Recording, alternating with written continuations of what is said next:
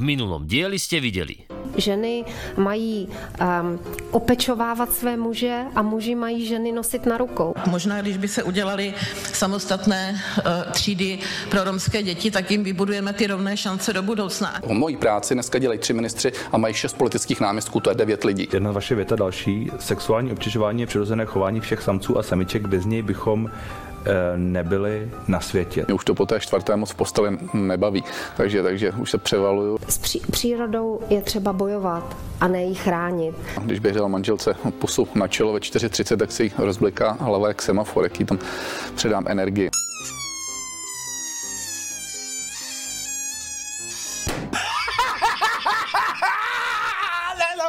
Končím!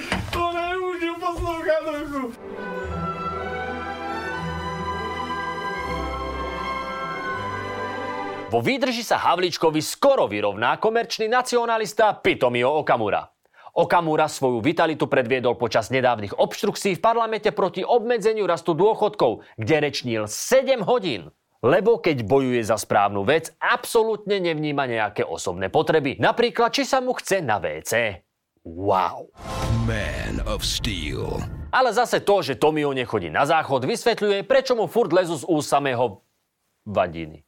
A my v SPD říkáme, ano přirozené rodině, ne zvrácené genderové ideologii. My v SPD říkáme, ano pro naší vlast, ne diktátu z Bruselu a Washingtonu. My v SPD říkáme, ano důstojným penězům pro naše seniory, invalidy, rodinám s dětmi a pracujícím, ne sponzorování války na Ukrajině. Ne, Tomio, to prečo to takto? Lékař mi nabídl, že mi změří- změří tes- testosteron. A výsledek byl pro mě překvapující. Řekl, že mám jednu z nejvyšších eh, hladin testosteronu, kterou kdy viděl. OK, aj keď záleží na tom, čo to bolo za doktora. Ak ginekolog, tak sa zase nie je čím chváliť. Pro české občany to ku prospěchu určitě není. Obštrukcie v parlamente spolu s Tomiom robila aj bývalá ministerka financí z Babišovho hnutia Áno, Alena Šilerová. To je peklo. Vždycky chodí pozdě ta Šilerová. Možná chodí pozde, ale keď už príde, tak to stojí za to. Do snemovne napríklad dorazila so spacákom. A proč to všechno děláme? Protože důchodci za chyby této vlády nemohou. My tiež za nič nemôžeme a ešte sa musíme pozerať na rozhorčenú Šilerovu, ktoré vadí okrádanie dôchodcov. Ale ako bývalá ministerka financí určite vie, čo hovorí. Je to nejhorší ministrně od roku eh, 1918. Nikdo nezadlužil, eh, nikdo nezvýšil státní dluh, eh, tak jako eh, paní ministrně financí. Aj, aj, aj, aj, aj, aj. Po Šilerovej síce možno ostal rekordný dlh, ale aj krásne fotografie na Instagrame, na ktoré šli 2 milióny korún zo štátneho. Žena jak má byť, ona je primatona. Akože skôr je to na Facebook v roku 2005, ale aspoň Andrejovi sa snaď páčili. Tak nezapomeňte, že jsem na blondýnky, aby bylo jasno.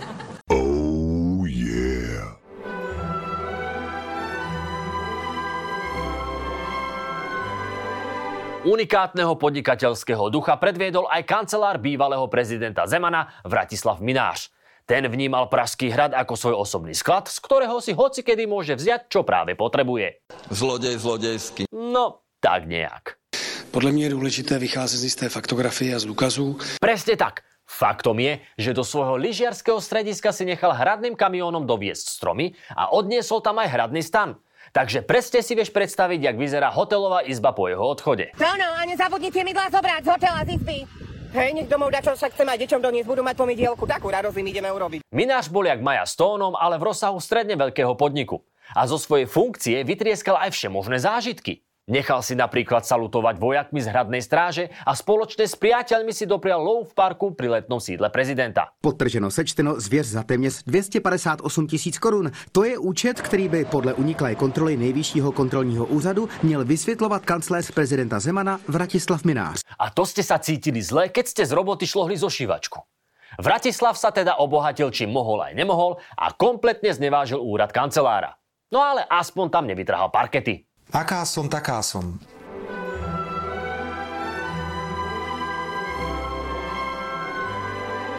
Nielen politici a ich kancelári, ale aj českí hovorcovia na seba vedia strhnúť pozornosť. U nás to dokázal asi iba Erik Tomáš. Tak nech sa páči, politik musí s týmto rátať. Za zmienku určite stojí napríklad hovorca bývalého prezidenta Zemana Jiří Ovčáček. Abych si to ujasnil.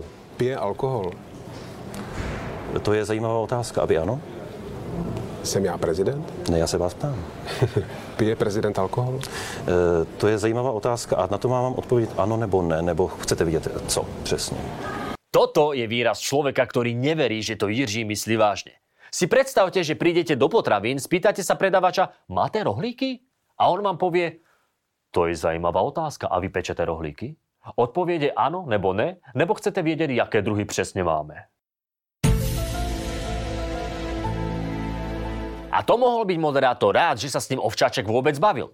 Lebo keď bol Zeman v nemocnici a vyzeralo to s ním naozaj zle, Ovčáček miesto informovania o jeho zdravotnom stave zdieľal na Twitteri žalmy. Hlasite som volal k hospodinu a vyslyšel mne ze své svaté hory. Klidne som ulehl a usnul. Probudil som sa, protože mi hospodin pomáha. Nezaleknu sa ani tisícu, kteří mne obkličujú.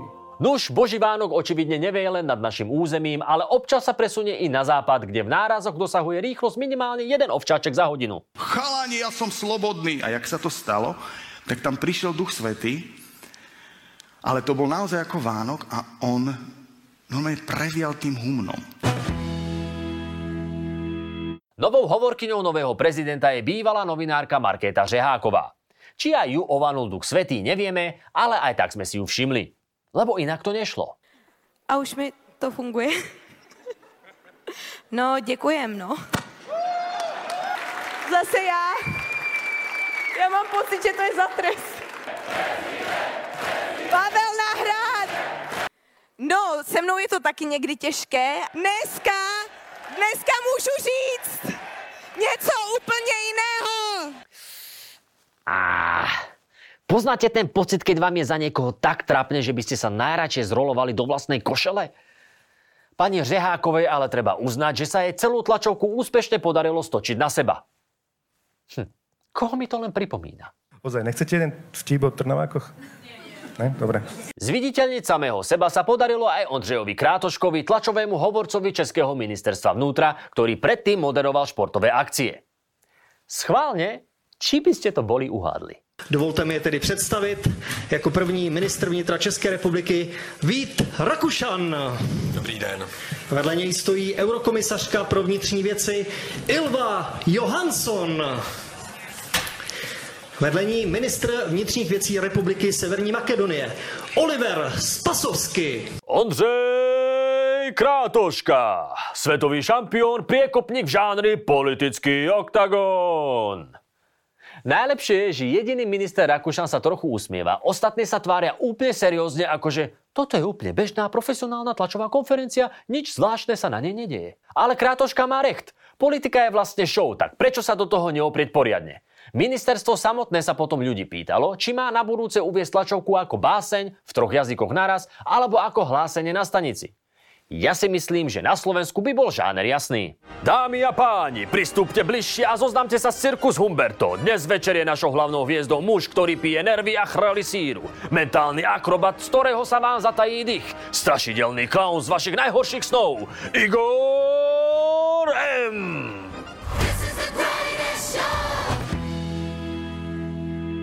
Nuž, ako vidíte, v Česku vie byť tiež veselo. Museli síce prežiť aj Babiša či Zemana, s ktorými bolo niekedy celkom horúco. Na stupniciach Celzia, Fahrenheita, možná ještě Reomíra, pokud se to někde používá. Ale... Hop, na zdravíčko. Ale v Česku nemajú žiadneho Užíka, Mazuřeka, Zábožsku, ani Roberta Fica, ani Pelegrínyho. Také kanóny sa nájdu fakt len u nás. Klamali sme ráno, klamali sme na obed, klamali sme večer. No veď to. Dostaneme sa niekedy aj my na úroveň Česka, alebo po ďalších voľbách zase zaradíme spiatočku? To je zajímavá otázka. Odpoveď je áno nebo ne, nebo se uvidí. Držme si palce.